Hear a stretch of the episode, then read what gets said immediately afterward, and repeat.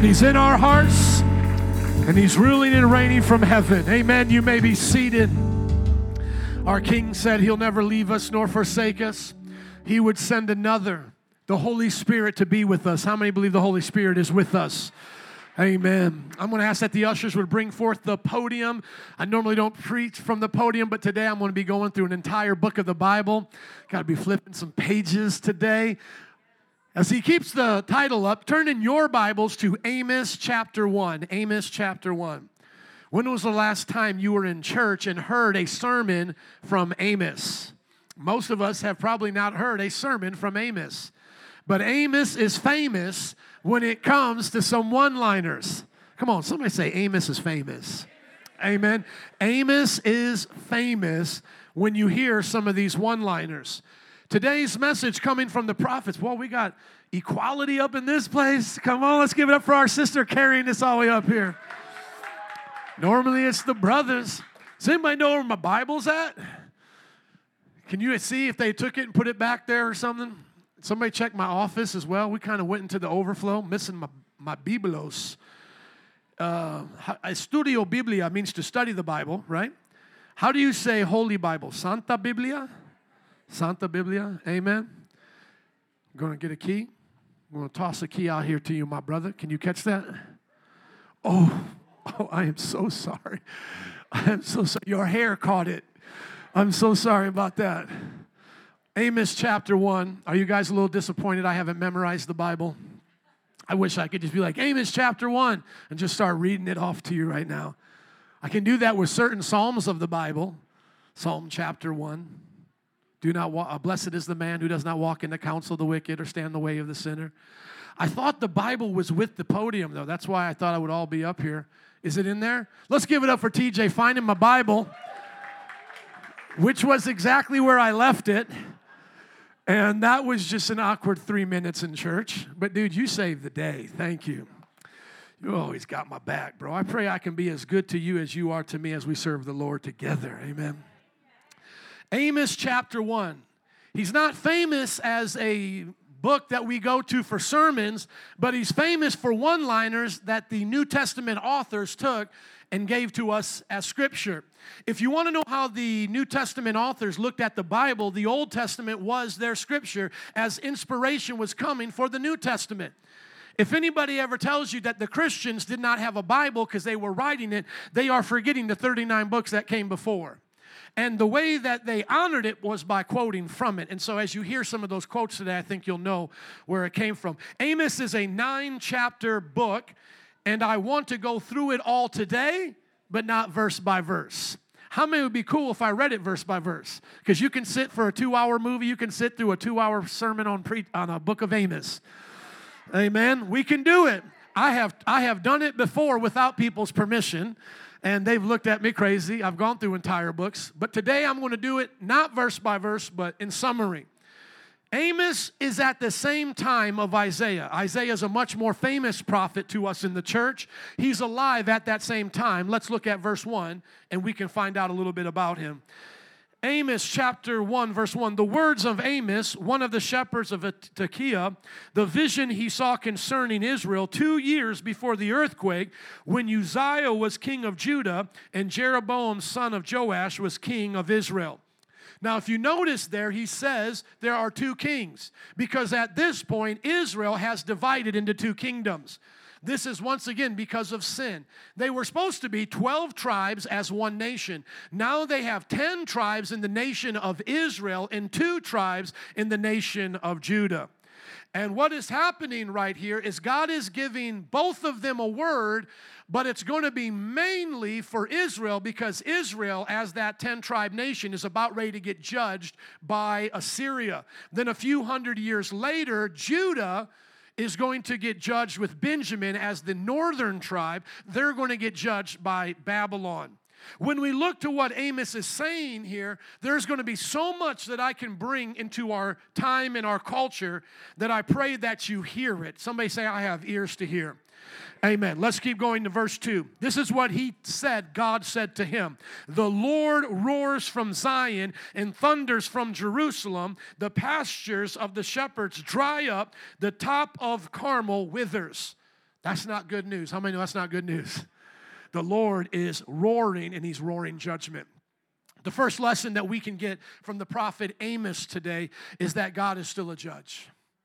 And we may not think about that often. We may think we're getting away from that reality, but we are no more getting away from Him as a judge than we can get away from using His oxygen. We are on His planet, in His universe, having the function of His laws, and we will give an account to what we have done here and with the things He's given us. God's way, God's laws. God's universe. We go through this quite often in the church, and it sounds funny, but it's always good in repeating. How did the universe get here? The world tries to look at us foolishly, and they say it happened at a big bang. What do we ask them? Who banged it and what banged? Show me now, today, scientists, nothing producing something. Nothing can produce nothing every time. That's a fact. And something can produce something every time. That's a fact because you have to have a something to have another something. But it's also a fact that from nothing, nothing comes. So we either end up in an infinite regress of a bang that was a bang in a multiverse that was a bang that was a bang. And we just say, well, that just goes on for I don't know who knows how long. But we always have to ask the first question what banged the first bang? What caused the first cause? What moved the first movement? And so we believe in God as the uncaused cause, the unmoved mover, the beginning. The Bible says, in the beginning, God. Everything we study in the universe came from God's beginning with us. God started matter, space, and time. He's the one that did that. He is out of matter, space, and time. So, in the beginning, God created the heavens and the earth. Now we're here to figure it all out. We're here to learn about and to study it. But don't we already presuppose that our minds function to understand the science that we're discovering or the things in science we're learning about? We're presupposing that our mind is functioning correctly, aren't we? We're presupposing that the future will be like the past. That if I boiled water at a certain temp yesterday, that I'm going to be able to boil that water today at that certain temp. Well, who's the one holding the dials in place? Who is the one holding the laws in place? This isn't just something Christians do to tie you up in knots. The famous atheist David Hume came up with this problem. He still remained an atheist, but he understood that he had a problem as an atheist. It's called the problem of induction. All science is based on inductive logic that if something repeats itself, that more than likely it will keep repeating itself. He then realized, I have no evidence that things will keep repeating themselves other than the past experiences. Therefore, I am stuck in the circular logic that I need the past to be true to count on the future, but I know neither of them to be true in a definite way. It's just a, a dog chasing its tail. I don't know if the past is true anymore. How do I know that? I can't go back and check it. I don't know if the past is going to follow me into the future. I can't go there and check it. I am taking the past being the past and the future being the future based on an assumption. That assumption is based within what? The illusion of my mind, chemicals? If all we are is molecules in motion, a brain full of chemicals, how can we make an assumption that we understand the past and we understand the future? Let me blow your mind with some philosophy. You could have been created two minutes ago with the food in your belly, some of us with a little bit extra belly and you have a memory of the past, but you've never been there, and you think you're going to the future, but the game is just in a loop right now. You say, Pastor, that messes with me. Just tell me about Noah and the ark again. No, I'm talking about a man hearing from God in a generation that thinks we're stupid from hearing from God. No, we're not the fools in this equation, my friends. We're not the foolish ones, starting with a God who speaks to people. So then they say to us, Well, this is just a book written by men, and one of those men happened to be Amos. Yeah, Math books are written by men. Have you ever read those? One of them was called Sir Isaac Newton. He wrote some math. Does that mean it's wrong because he was a man? Who's supposed to write math? Monkeys? Who's supposed to write morals? Fish? Are we supposed to wait for finding Nemo? We find Nemo, then Nemo comes and tells us the morals of the universe? All that I know of is that human beings write stuff. So the question isn't whether or not who wrote the stuff, the question is whether or not what they are writing is true. So you don't have to believe Amos. In other words, you could be a contemporary of Amos, put yourself in those people's shoes, and you could listen to Amos say, I've heard from the Lord. Now, what do you have to decide? Whether or not he heard from the Lord. How are you going to decide that? You're going to listen to what he has to say. You're going to compare it to the things you would know about God at that time. And I would assume many of you would know about the God of Genesis, Exodus, etc.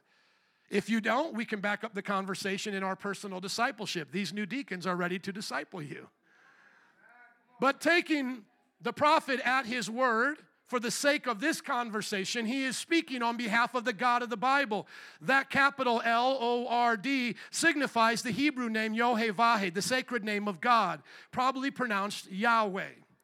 He is saying that God is upset and that God is roaring, and he's got some things to say.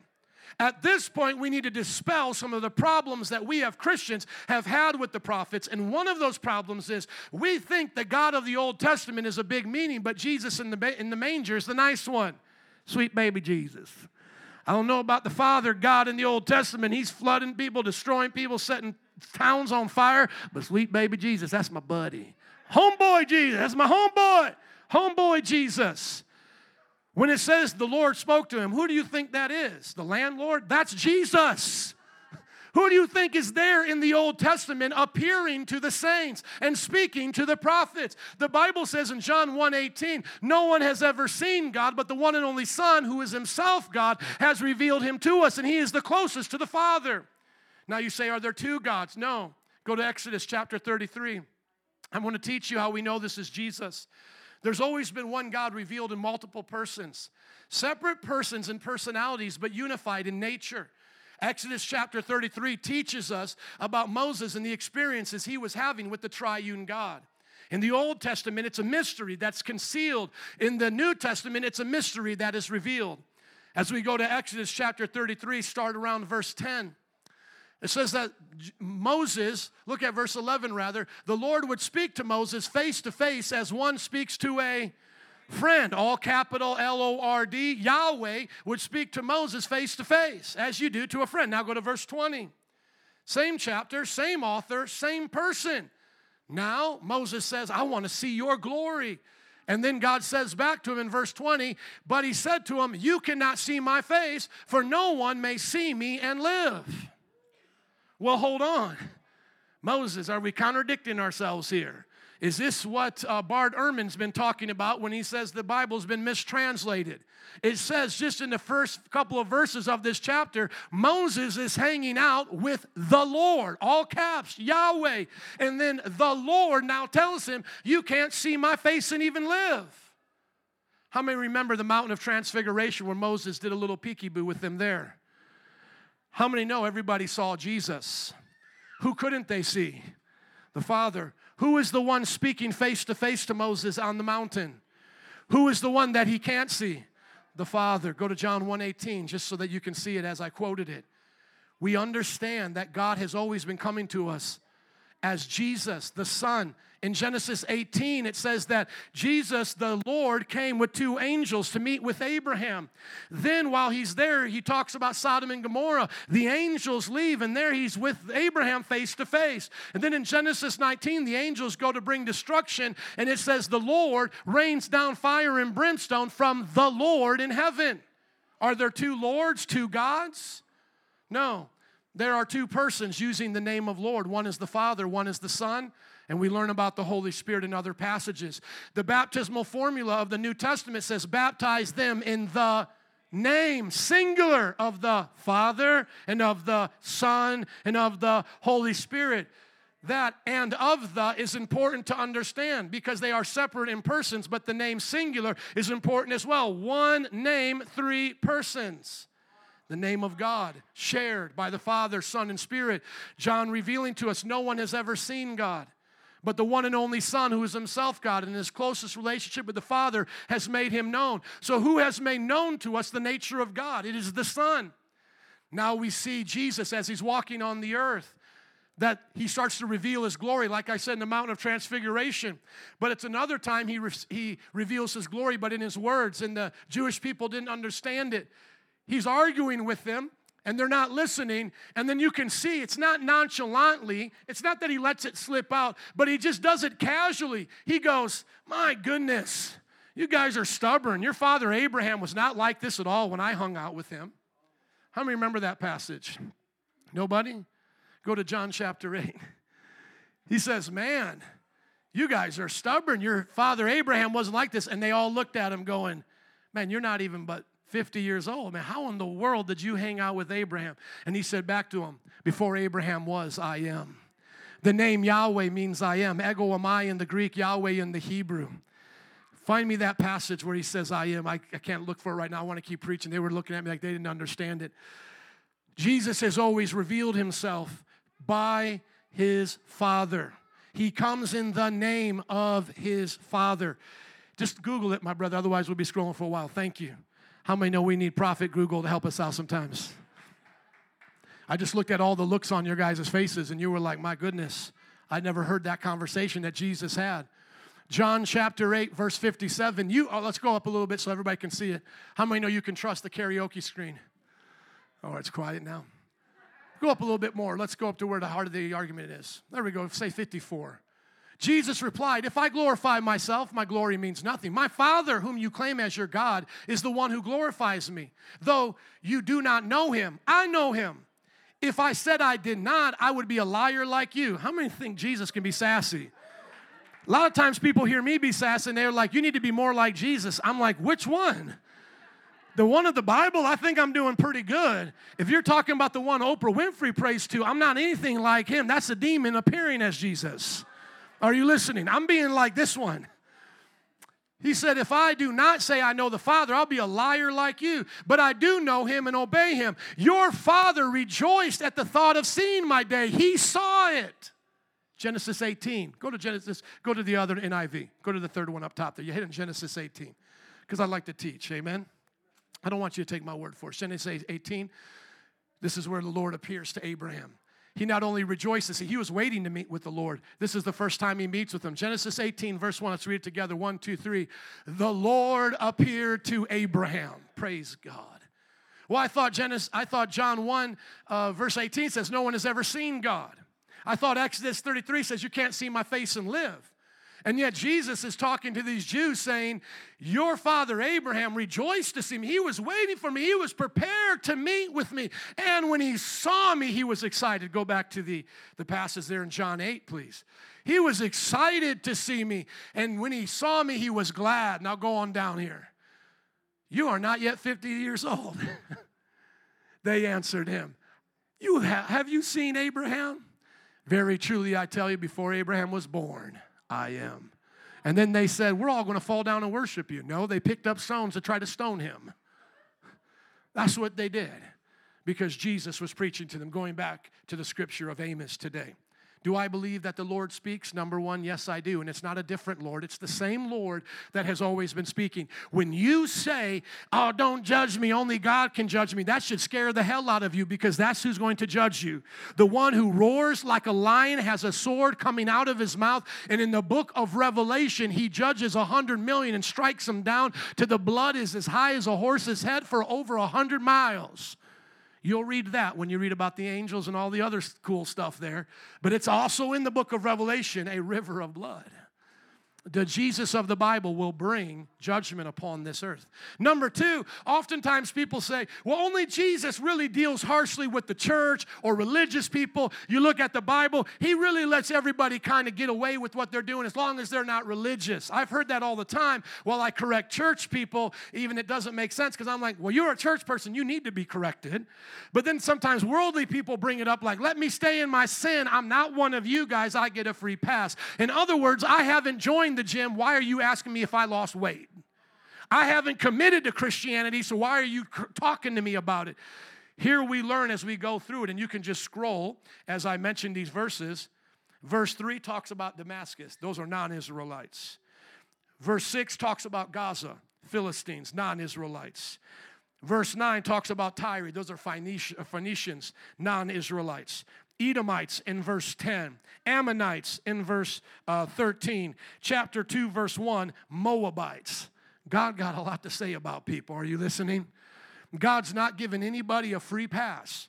If you think this is just for religious people that come to church and we just kind of yell at each other and expect each other to do better and it only applies to us, no, this applies to everybody. He's got something to say about America. He's got something to say about Mexico, Puerto Rico. He's got something to say about the nations of Africa and Asia, Southeast Asia. Are you listening? God's got something to say about every nation. And what does that remind us of? Jesus in the book of Revelation going through his churches. Jesus has always been a judge, and Jesus is coming to judge the world. Amos is now teaching us this is not just about Israel and about Judah, because we see the, the two last ones here to get the corrections, but we understand this is about the world. Jesus is roaring. Somebody say he's a roaring lion. Amen. As you go to verse 3, you see the poetic nature of his rebuke. For three sins of Damascus, even for four, I will not relent. He uses that language now for all the places that he disciplines and all the places that he corrects. I wonder what God would say today if he says, For America's three sins and for the fourth one, I will not relent. What would he say next?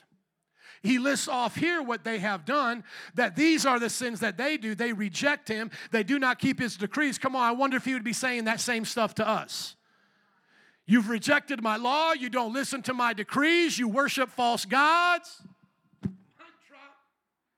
That's America right now. That's America right now. You don't keep the commands of God, America. You're not keeping his commands, and you're following false gods. Everyone worships something whether they call it the gods of sports and entertainment or their education or themselves, the gods of me, myself, and I, no different than Brahma, Vishnu, and Shiva. They are false gods.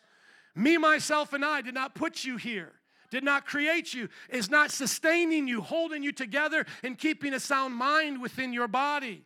You are here by the grace of God, and that God loves you and cares about you, and that God wants to do good, but He will judge if you're not doing what's right. Does everybody get that right here at the book of Amos? Maybe that's why Amos is not so famous in sermons. Maybe that's why they leave Amos alone. If you look for the encouragement, it's only at the end. Hang on, I'll get there for a few verses. But the reason why I'm talking about this today is because our nation is in a state of judgment as well. And though I would not claim that I am writing prophecy like Amos was today, I do believe I'm called to speak what the prophets are saying. Don't judge me, Joe. Joe, don't judge me. Okay, I'm not judging you, but can I say what the judge said? If you were going to judge Judy's show and I was sitting there in the waiting room, is it my job to judge you? You know, let's say you were there because you got drunk and you drove in your neighbor's yard and knocked over their gnomes and did a bunch of crazy stuff. Because you know, on Judge Judy, it's always something crazy, you know. My neighbor got drunk, ran over everything, and that's why we're here today, Judge Judy. Let's say I was sitting next to you before you went on the show. Is it my job to make the judgment? And say, this one's wrong, this one's right, give the money this. Is that my job? No. But if I have watched Judge Judy, could I tell you what she says about those situations? Well, if you're drunk, Judge Judy's going to get on you. If you drove your car into somebody's property, Judge Judy is going to get on you. Could I have the authority to tell you what Judge Judy said? Do I have to be a police officer to say, to say slow down, it's 35, but you're going 70 down these roads? Do I have to? Come on, somebody. You don't have to be a law enforcement or a judge to tell people what the law says. Do I have to be a prophet getting a direct download of God's word today to tell you what he's already told a prophet? No, all we got to do, saints, is tell the people what the prophets have said. And I do believe that God spoke to them. Go to chapter 2, verse 12. It says that they had Nazarites and priests, but look how they were treating them. But you make the Nazarites drink wine and command the prophets not to prophesy. These people were getting so wicked that they were now telling the prophets who were trying to do their job, they were taking the mic out their hand saying, Stop prophesying, entertain us. Do more plays and skits on Christmas and Easter so the Creasters don't get offended. Do more conferences. Stay online. Don't be on the front line. We'll tell you when you can preach and we'll tell you what you can preach about. It's racism right now, Bubba, so stop talking about abortion, homosexuality, divorce. Just talk about what we want you to talk about. Thank you very much. Here's your hall pass. And then they told the Nazarites, who were definitely the holy ones of the bunch. And let me just say this I ain't got no problems with you doing things that I don't do for Jesus. You want to go to another level? Keep going. I believe that you can drink alcohol in moderation as an adult. There are some people who say, I don't ever want to touch it. Well, go ahead and never touch it then, amen? You can watch movies and still go to heaven. I do. I don't watch the dirty ones. And if I watch the dirty ones, I make sure to have the editing software like VidAngel. Get you some of that. So you don't have to hear the cussing and the woman taking off her blouse. I don't need to see that. But you say, I don't want to watch any movies. That's awesome. But we live in a generation that says, we don't want you to be like that anymore. We've got a problem with the holy people of the church. We've got a problem with the people that have standards different than ours. Why? Because it makes us feel unworthy. What did Samson do in Delilah's lap. He, comp- he in, in, her lap. He compromised. He was a Nazarite. See, those guys went to another level. You could drink in moderation. Jesus didn't make grape juice, he made wine. But Nazarite said, We don't drink wine. You could cut your hair and get a fade if you wanted to. But Nazarite said, We don't cut our hair. And what Delilah did out of her intimidation of a holy man of God and out of the uh, pleasing of all those men who kept getting beat up by Samson, made Samson compromise to say, Tell me what you do as a Nazarite, and I'm going to take that from you.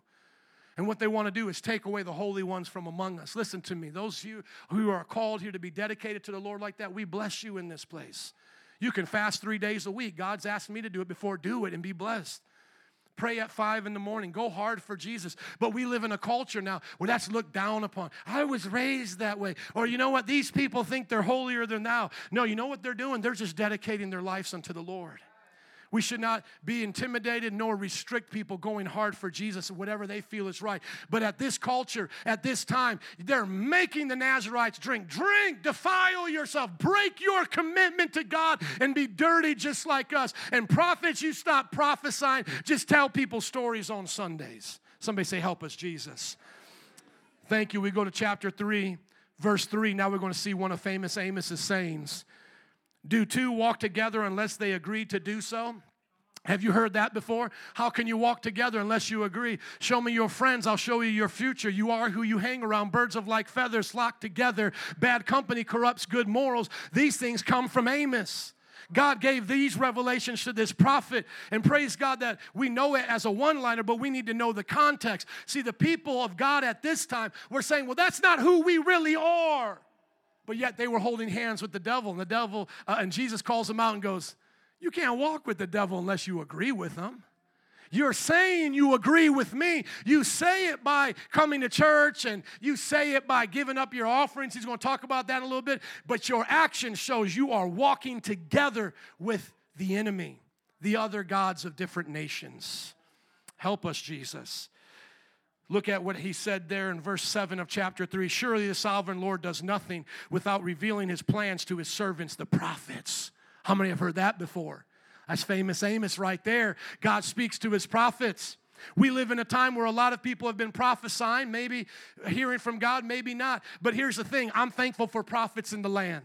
Well, Pastor, what if these prophets are wrong about Trump being reelected? Three months from now, Biden's, you know, a president. Well, these prophets were trying to hear from God. If they were wrong, they can work that out between them and God. But I will always believe God is speaking to prophets. But I'm believing God for a turnaround for this nation. Amen. But I will say this if Biden is our president a year from now, it's because of God's judgment, and we're getting the president we deserve. Plead for mercy so those days don't happen because you think it's tough for Christians now. We will be losing our rights left and right.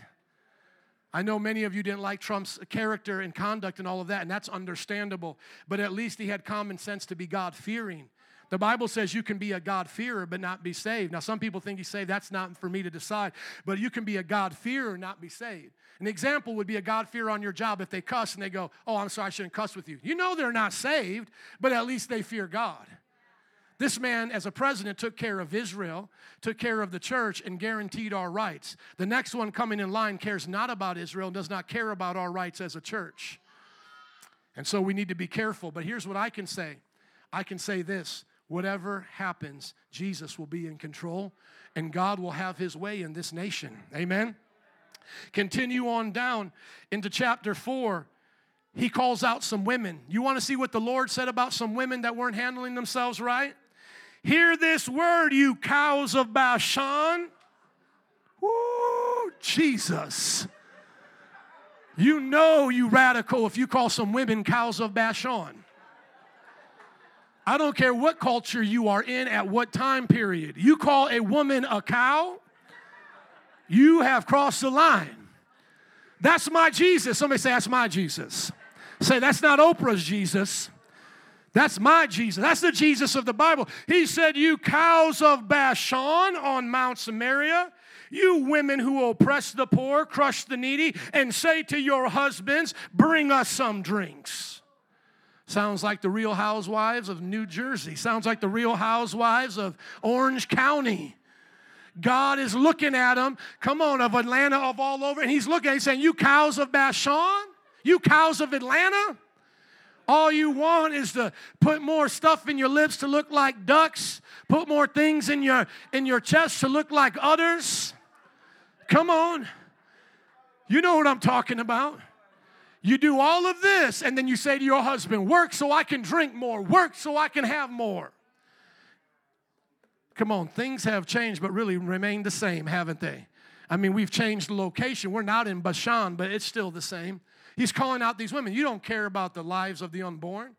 Every woman today should be up in arms for what is happening with the abortion genocide.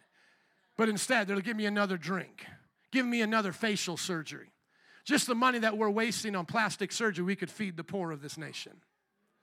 And yet, these are the things that a lot of, not saying all, but a lot of women in our culture are marked with. And I'm sure if you asked outsiders who were, who were peering into American culture via the entertainment, they would say, Yeah, you all look like a bunch of cows of Bashan asking your husbands to get something to drink. But why are they out of order? Because the men are out of order. They're not doing what the Lord had asked them to do. So it started with those men no longer being the Nazarites, no longer being the priests and the prophets of their homes, and now they're out of order, their family's out of order, their children are out of order.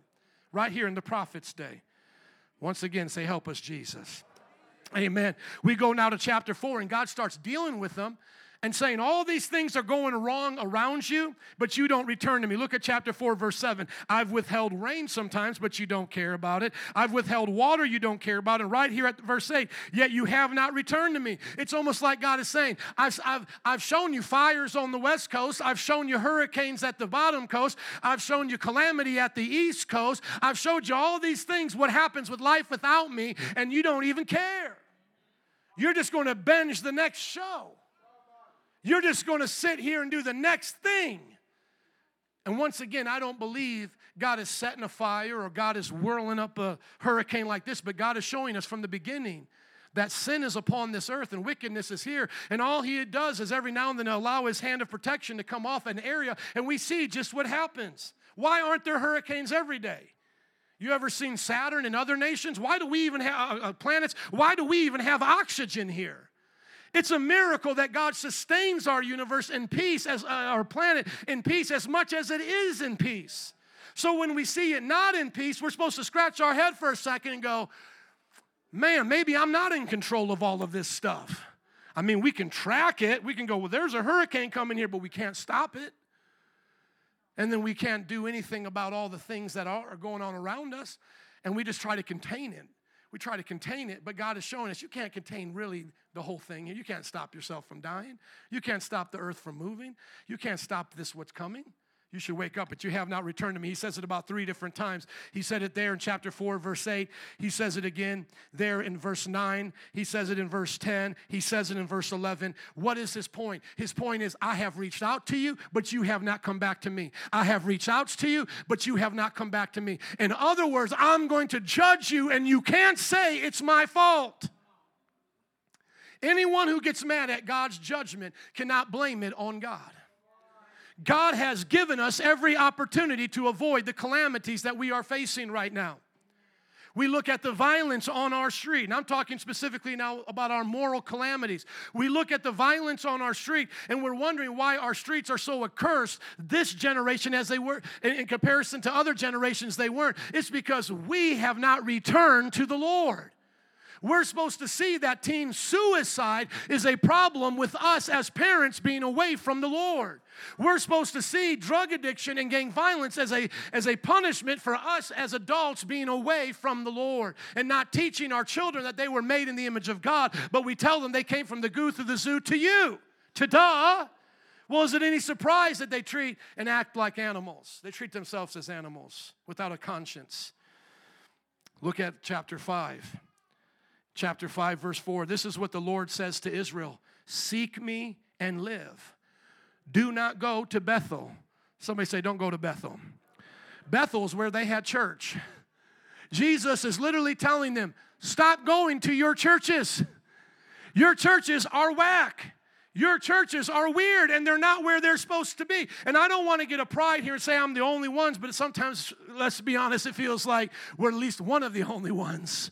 I know we're not the only ones, praise God. He said to the prophet uh, Elijah, You're not the only one. Get up, buttercup, suck it up. You're not the only one. Get up and do this thing. But oftentimes it does feel like that. But I want you to notice what Jesus says Don't go to Bethel, don't go to Gilgal, don't go to the conference there at Beersheba. You know why? Because Gilgal's gone into exile. Bethel's going to be reduced to nothing. Seek the Lord and live. And I believe God is saying to, the, to America right now stop going to your conferences, stop going to K Love, stop going to this thing and that thing in the name of religion, the next bestseller, looking for something to scratch your religious itch. Seek Jesus, seek the Lord the God of heaven and earth, seek him while he may be found. And you'll watch what he'll do in your life that no conference can do, no worship tape can do, no radio station can do. When you seek God, you will get what God can give. That's why between you and I, and hold me accountable to this, I have now made a decision in my heart I will not go to any conference that is not for free, nor will I host one or promote one that is not for free. I'm done. I'm done. The church might have had a good reason at the beginning to say, well, we need some money to bring in a guest speaker. Let's do X, Y, and Z. We have to bring in the worship band, etc. You know, worship conference. But I, I can't go for it anymore. You have people so hurting and struggling. And then now I even see these dudes, I want to call them jokers. Let me just call them jokers. These jokers, these pimps behind the pulpit, want to charge you to come to the online conference. Well, we can't do fire conference now, uh, you know, in person. So now $50 register for your Zoom code. This is where we've come to in our state. In the church, before they had to say, well, we got to fly in so and so. Now so and so is in their pajamas. Well, we got to bless so and so. Well, so and so been blessed over and over again. When do they bless us? When do you ever hear a guest speaker come in and say, I want to bless you today with something? I want to give you something. I want to feed the congregation today something. I'm so tired of this. And this has given the church a bad reputation that I'm out. I'm done. If the conference is not for free, I'm not coming to it. I'm not promoting it, and I don't want anyone here to think that I owe them anything to go to it. If they don't want to let you in for free, then don't come on in. Are you listening? Well, Pastor, how are we going to pray for, uh, pay for it? Here's how you pay for it the way you pay for everything else. You ask the people to give, and what they give, we do it. We do it. Our church should have 1% to 3% of its budget to give to the outreaches and the conferences. We're going to be over 300,000 this year because of your giving. Let's give it up for Jesus. Praise God. What is 1 to 3%? 3,000 to $9,000 in our budget should be available at any time to do outreaches, conferences, or whatever.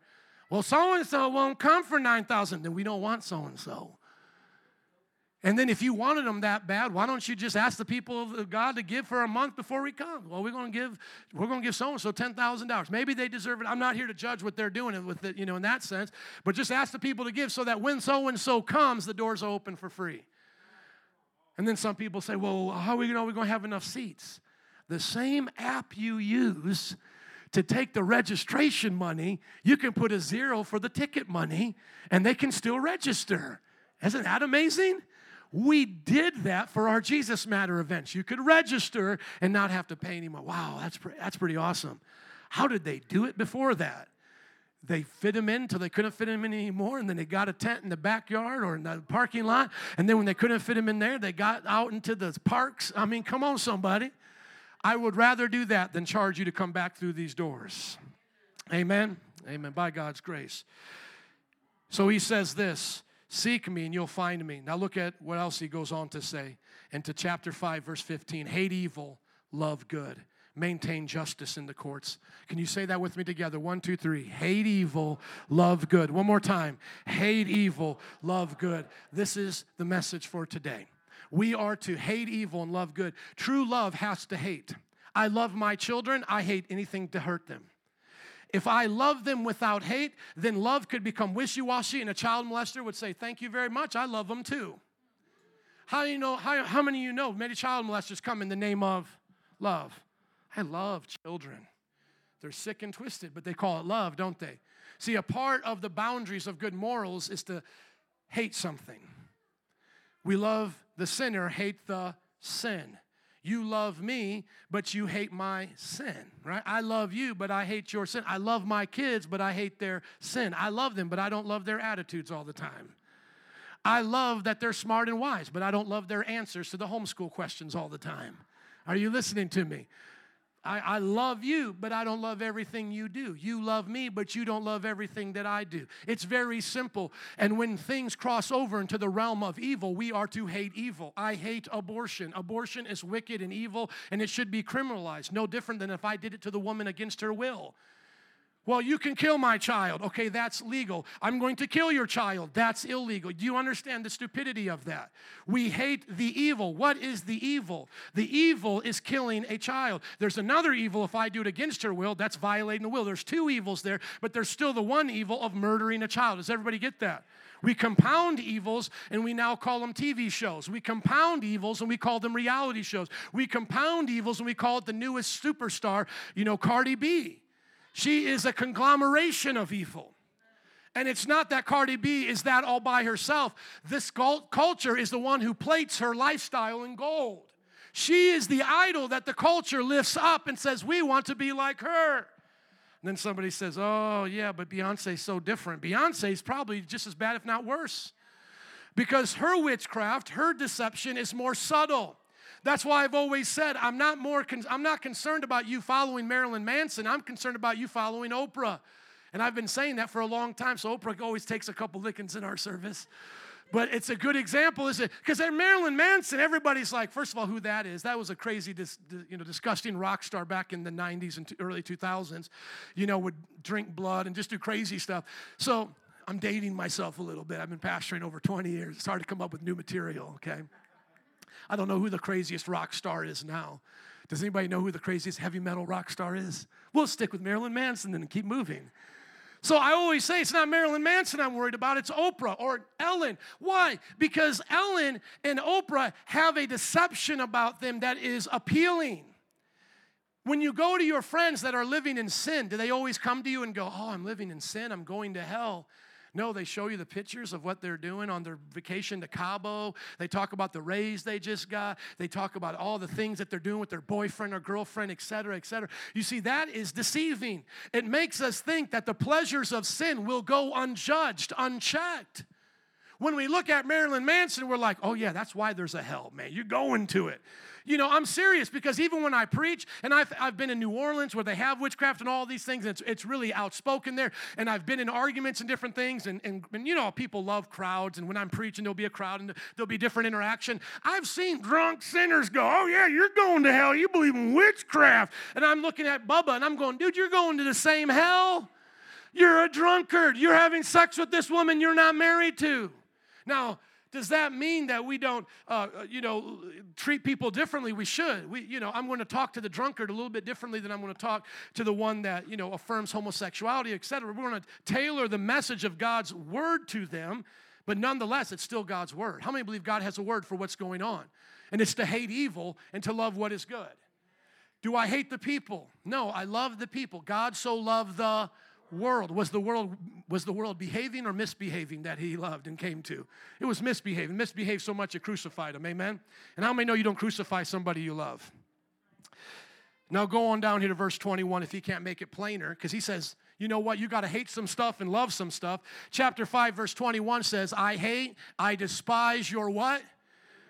Your religious festivals. Your assemblies are a what?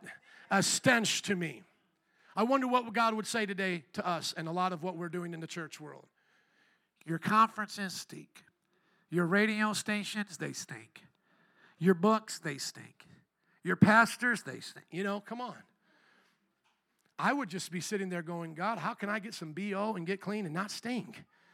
And I'm honestly trying to figure that out while we're going through this, not trying to be, uh, you know, uh, you know, high and mighty here, but I'm taking God serious. If there was a time that God said to his own people, I hate what you are doing here, I literally hate it, I have to be honest and say, I am feeling some of that right now. Because I feel like the pulpits have become a place where people get to do anything other than preach the word of God. They exposed the sin of the pastor of Hillsongs, Carl Lentz in New York. And once that got out, now they're saying there's other affairs that followed. But now there's this whole underneath thing that's really been there all along. And everybody's coming out exposing it that they took advantage of people, that they, uh, they brought in celebrities on, on chauffeured cars but didn't pay their laborers, and all of these things that are unjust. And then I think to myself, what did you expect? We were warning you. How many know we were warning of that mess? This superficial Christianity and yet they get hurt and abused, and it hurts us. How many of, the, of you would be hurt if that was your friend or that person in that church? Babysitting the pastor's kids, not getting paid, being on staff, being told you have to work all these extra hours, and then being discriminated against or whatever they're saying. And then this is, this is what blows my mind. They said we felt as homosexuals and bisexuals that we would be accepted and loved, and then they discriminated against us when we told us told them who we were. Well, that will not happen here. We'll tell you right off the bat, we do not accept the lifestyle of LGBTQ. What would you rather have? Me pretend I'm cool with it, then you actually get discriminated against, or for me to say to you, that's not what we're down with? Some of you are like, Joe, both of those stink. No, one of them is right, trust me. One of them is right. I don't go to the mosque and go, Are we having the pork barbecue here? Is this where we're doing the pork barbecue tonight? Okay, if not, let me just know if I can wiggle my way into the church, uh, to the into the mosque, and then over time get you all to come to my barbecue. No, that's just redundant. You just know right at the beginning they don't want your barbecue. They love you. You can eat halal. You can come. You can get the falafel. You, you can get the shawarma. You can get all of that. But you're not coming with your pork. You're not doing that here. But now the Christian church is just come on in with your sin we just welcome everybody, welcome home. Where, where did we get that from? I know well intentioned people got it from the love messages of the scripture, but my friend, not every behavior is welcomed here. Let's start with one. You cannot murder somebody here, so that's not welcomed here. A murderer in their murder is not welcomed here. If you want to remain a murderer, you are not welcomed here. You're welcome to come and repent of your murder. If you want to practice homosexuality, this is not your home. This is a highway of holiness for those who want to practice purity. You can invite a homosexual here, as many have come. You may be sitting next to one of the transgendered homosexual lesbians that have gotten saved here through this kind of preaching. But you are not welcome to practice homosexuality here. You are welcome to come here if you were sleeping with a girl last night. You're welcome if you're not married. You're welcome. To, you're not welcome to. You are not welcome to continue in it. If you want to be a part of this church, you have to make a decision. Jesus said, "Deny yourself, pick up your cross, and follow me." That is it, my friends. So you go, well, man, I don't like this church. Well, guess what? There's 20 more you can join that are not like this church. How many know that? So if you're saying, I don't want a church like this, I want the kind of church that I can have barbecues with Muslims at the mosque. I want the kind of church where I can be a sinner with the saints. There's about two more right over here, one right over there, and they're online right now, but they'll get they'll get offline in about two years, and you can go attend there. Because right here, somebody say right here, we don't want God to hate our religious festivals. We want God to say, I am welcomed in this place. I want God to touch the angels and say, These my people. I want Him to send the Holy Spirit down like fire and like a flood into our hearts and change our lives. I don't want Him to move away from us. I want Him to move close to us and embrace us. I want Him to be in our midst. This is a holy God. This is a holy God. I want him to be in our midst. And that's why our friends who are lesbians and homosexual, oh, they love this church. We have one in our first service. She was a, a transgendered boy taking the hormone, a girl trying to be a boy taking the hormones, cut her hair short and all of that. But she said, even when I went to the gay affirming churches, I felt no presence of God.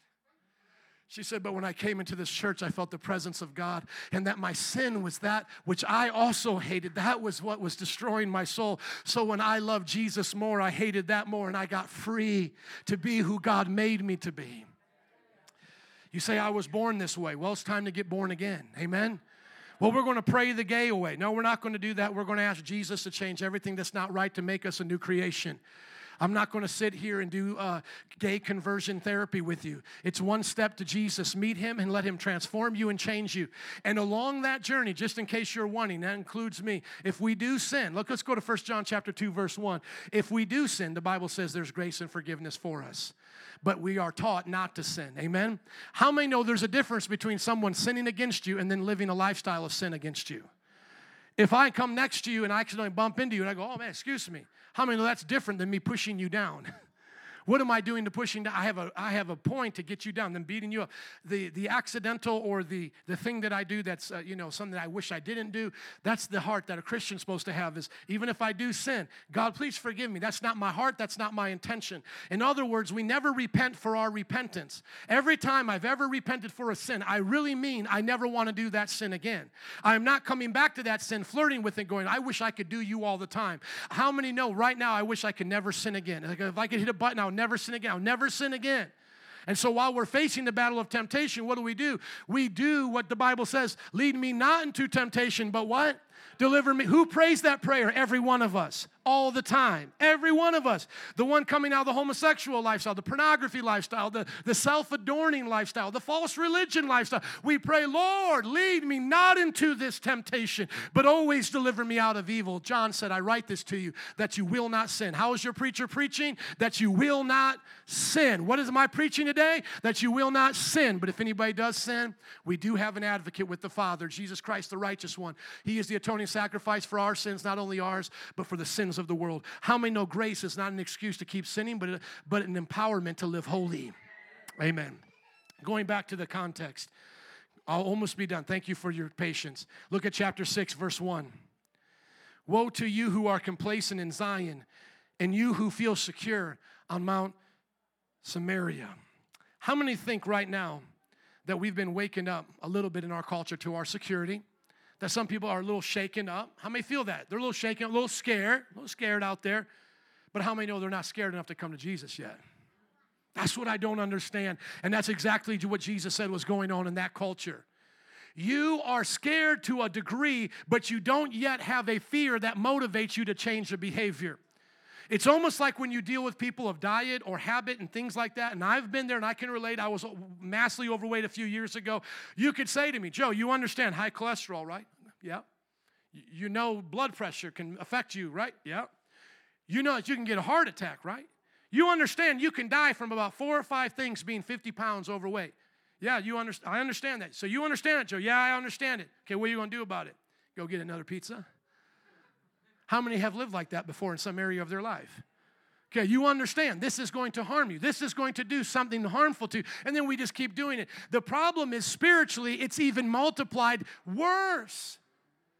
We're talking to many people like you understand Jesus is coming back. Even our Catholic friends, friends that are nominal Christians that are going to come online, I guess, to their Christmas service, and we call them Creasters, Christmas and Easter. How many know they, they believe in some kind of Jesus coming back one day, some kind of heaven, some kind of hell? And they're watching all of this go on around them, and yet it's not making a change towards their spiritual journey. What is the reason of that? The numbness of the soul. Just like in the natural, we can become numb to the same old, same old high cholesterol, high blood pressure. I get it. I'll deal with it later. We can become like that spiritually. But Jesus is telling us through Amos the judgment is coming. Keep going, chapter 7. In chapter 7, we meet a peculiar person in verse 10. His name is Amaziah. Look at verse 10 of chapter 7. Then Amaziah, the priest of Bethel, where were we told not to go?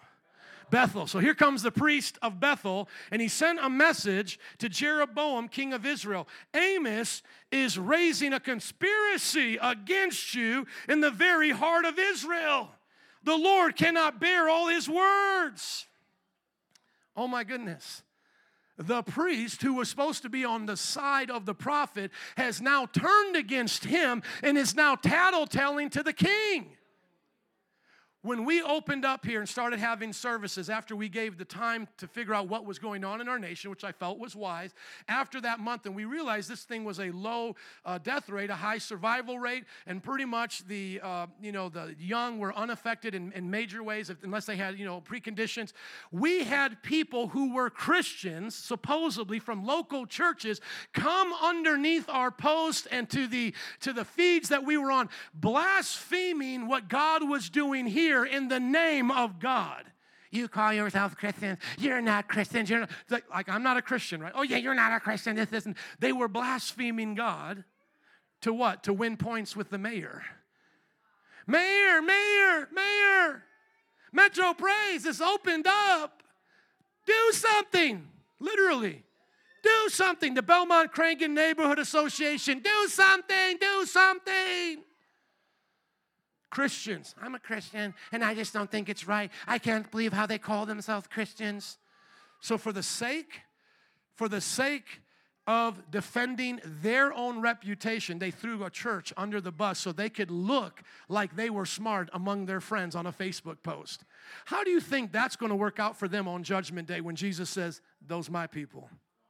What you're saying about them, you're saying about me. They came in my name. Paul even said, if you don't agree with everything a church or a ministry does, at least rejoice if the name of Christ is truly being preached. They didn't investigate our doctrine. They didn't look into our teaching. They simply went on a pet peeve of our culture and made a decision about our spirituality. And yet at the same time, they told us not to judge. Don't you know the people who say don't judge are judging the most? I feel like I'm living in the time of Amos. I got a priest tattletaling on me. Now, look at what happens here. Amos tells his story. Verse 14 of chapter 7. He says, I was neither a prophet nor the son of a prophet, but I was a shepherd. And I also took care of sycamore trees. But the Lord took me from tending the flock, and He said to me, Go prophesy to my people Israel. Can I just give you a little bit of encouragement today? I was a high school dropout delivering pizzas. God called me to do this. I'm not here because of my own self. God did it. And he did it with Amos and he's doing it with others. And there are some of you here going, man, I'm a plumber, I'm a nurse, I'm a police officer, I'm a salesperson. What in the world is going on? Listen, God has called you to be a prophet like Amos and to speak his word right now.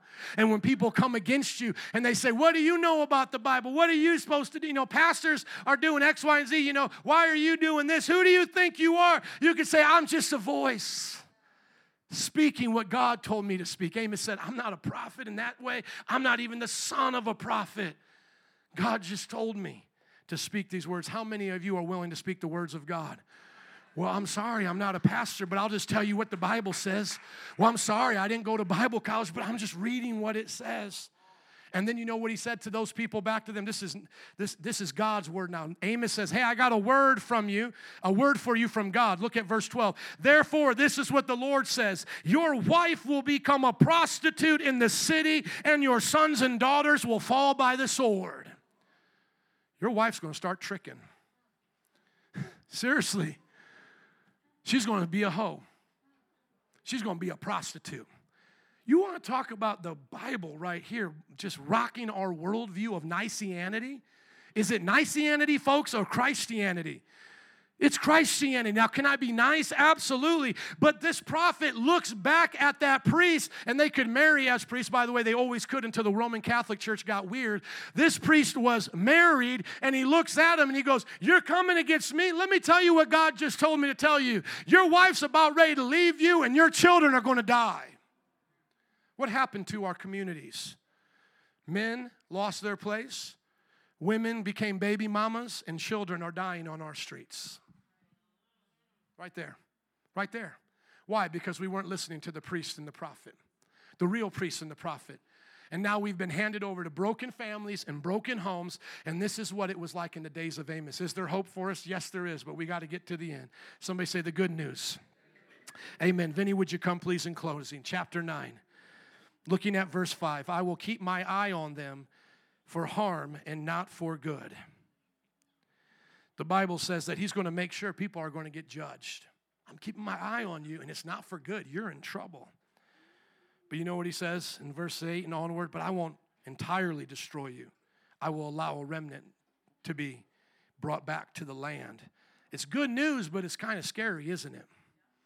It's God won't forget about us as a church kind of news, but some of us may die in judgment. That's why, to be honest with you, I'm not saying that I'm a doctor and I know everything about COVID. I do sign up with the Barrington Declaration. You can read about that and those doctors who are on there. Also, Dr. John Ioannidis of the World Health Organization, who's going counter the flow. He just did the most recent study on the actual fatality rate. I'm with those men. But listen to me, I'm not a doctor, but I knew something was up with this COVID thing when we were inside and all the rioters went outside. I just knew something was happening. I knew there was either an advantage being taken, like somebody was an opportunist, or there was something planned. Either way, I could tell that the enemy was up to something in this land. And I knew that if we didn't stand up as a church, that we would go right along with it into destruction. And I want you to hear my heart for this. A lot of people think that this is just going to pass and things will go back to normal. Can't we all just get along? Biden's president, and you know what? And we all had a hard election year, but it's okay. Now let's just go along. But what you don't understand is that's what they did when they took prayer out of schools. See, prayer going out of schools was when everybody thought it was just cool, you know? You know what? We don't got to pray in schools. They got kind of a point. They took prayer out and put metal detectors in over time, didn't they? It was the same thing with Roe v. Wade. Everything looked normal on the outside. Oh, we're just getting back to normal. Supreme Court decision just said you can murder your children, not too big of a deal. Business as usual, keep going. And I'm telling you, as the patterns have been in the past, not only in this nation, but in the Bible, the next decisions that will be coming against us as Christians will look more like China than we have ever imagined. All they have to do is start pushing the boundaries of what they consider hate speech, what they consider to be unsafe. And before you know it, I'm getting arrested, and your friends are telling you, well, your pastor's crazy, anyways. Come to my church. Because it's just the radicals that they're messing with. Come to my church, right? And then you're going to begin to see, well, on your business, you got to wear the Black Lives Matter fist. You've got to wear the button for Black Lives Matter. You've got to wear the LGBT rainbow flag. You've got to do that on Diversity Day, but your cross you can no longer wear. Don't worry about it. Don't worry about. My pastor said it's okay if I don't wear my cross to the work and job anymore. And you don't have to agree with everybody, but just you know, just show that you're getting along. I'm telling you, these are the things my pastors warned me of, and we're already at the place of some of their warnings already. Listen to David Wilkerson messages. Listen to Leonard Ravenhill messages. Listen to messages of people preaching 50 years ago of what would happen if we would not wake up as a church. And so harm will come unless we are ready to live for Christ. The good news is here.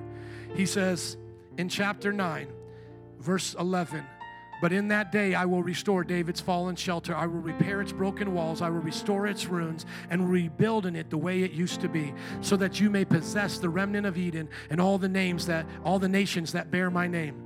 God says He's going to rebuild us and He's going to take care of us. But what did that look like in actual time? That looked like Daniel, Shadrach, Meshach, and Abednego living in Babylon. And that's why those men went back to those prophets and they go, It is scary here, man. It is scary. If we don't bow, we are thrown into the fire. But I heard a word from Amos that God would be with us. Come on, Shadrach. Let's not bow down. Let's stand up. He'll be with us. He said he'll bring us back to the land. Even if I don't see it, my kids are going to see it. Could you imagine that? I mean, you're Daniel. Don't you pray, Daniel. Don't you pray. Don't you pray. And Daniel's like, what, what, what don't you want me to do? Don't you pray, Daniel. You don't want me to what? You don't want me to what? You don't want me to what? You don't want me to pray? Uh, no, don't you do it, Daniel. Don't you do Don't you do In the name of the Father, I cry out to you now. Hallelujah. We're going to stand up for righteousness. So I wish that I could say that everything just goes back to normal and it's just easy breezy, nice and easy from this point on. But I believe that there will be more battles ahead of us. And we have to be prepared. There were others that were not prepared for what has come upon us now, but we do not lay down our sword. We stand, and when we have done all that we can, we keep standing and we fight the good fight of faith. Man, we don't give up. We remain faithful. And I see a lot of young people here. Come on, you remain faithful. I'm giving my life for this so that you have something called a church for your children. Stand with us, young people. Do not get discouraged. They may say you're this and that, but know who you are in Christ. Know who you are and who you belong to. Listen to the stories of Sadia, like I said, who came out of that transgender lifestyle and understand it's worth it for her. If I never saw one person out of that lifestyle saved except for her, it was worth me preaching it every day. But the last time I did a mental check, we have close to 25 to 30 people here out of the LGBTQ lifestyle, and they wouldn't trade it for anything. They say, Keep on preaching, Pastor. I was suicidal. I needed Jesus. I was broken from my past. I needed Jesus. I was confused. Keep preaching. We've seen gang members get saved. We've seen the wealthy get saved. And they say, Pastor, keep preaching. We've seen people come from churches that have turned their doctrine into pleasing men and tickling ears, and they say, Keep preaching. And so I say it now back to you keep preaching. Keep preaching. Yeah, judgment may be coming, it may be hard. But God says we're going to be blessed in the end. He will take care of us. He will watch out for us. Amen. If you believe it, can you give it up for Jesus today? That's our King. He's still speaking. Amen. Altar workers and band, would you come? We're going to close out in prayer. We're going to worship at the end here. You can come forward at any time, but let me just dismiss us. Father, I thank you today for this word. I thank you that you've called us here to live for you and to know you. If you're in this service today and you don't know Jesus personally, Jesus wants to know you right now. He's calling you out. He wants to get to know you personally and let you know that He knows you. Return to God right now with repentance. That's what repentance means returning. He's your creator. He loves you. Say, Jesus, I believe in you. You died on the cross for me. Forgive me of my sins and live for Him today. We'll help you in that journey. But right now, where you're at, if that's you, start praying. If you've come here today and you're not right with God, you've been in the world and out of the world, back and forth, back and forth, make a decision to go all in today. And those of us here who have said, I've sold out for Jesus, would you raise up your hands with me right now and say, Lord, I'm going to hate which is evil and love that which is good? God, give me strength to hate what you hate and to love what you love. Oh, God, make us a congregation that hates what you hate and loves what you love. Few moments before we leave, no one leaving out here the same way. Help us, God, to love people even though we hate sin and we hate what a lot of people are doing in our culture and community right now. Help us to love what you love and hate what you hate. Oh, come on. I love our mayor as a creation of God, and I want to see her saved, but I hate her lifestyle. I hate her wicked mindset, but I want to see her saved. I love our governor, but I hate how he thinks about things. I want him to repent of his wickedness. Come on, can you do that for just three people right now? I love Oprah Winfrey. I love Ellen, but I don't like their lifestyles. I don't like their doctrines. I don't like their beliefs. And we're not going to force anything, right? We're not forcing it. We're just praying that they'll get the, the same awakening that we did. A few moments right now. If you need prayer, you can already come up, but just we'll dismiss in a second. But come on, let's pray for somebody. I may not like what they're doing, but I love them. I love them. Jesus, help me to love more of what you love and hate what you hate. Oh God, I love Biden and Kamala Harris, but I hate what they stand for in politics, oh God. In the name of Jesus, I pray for change to this nation. I love the fellow pastors that I know around the city, so many of them I've got the chance to meet. Lord, I love them, but I hate their compromise. I hate their weakness on the things of God, their cowardice. In the name of Jesus, have you prayed? Are you going to do it today in the name of Jesus? Are you going to live like the prophets live? Are you going to preach what they preached? Amen. Let's give it up for Jesus then if that's you. I'm going to do it. God bless you. You may stand up, dismiss, be dismissed. Have a wonderful day. We're going to start worshiping again. We call this the after party. If you want to hang out, feel free to come.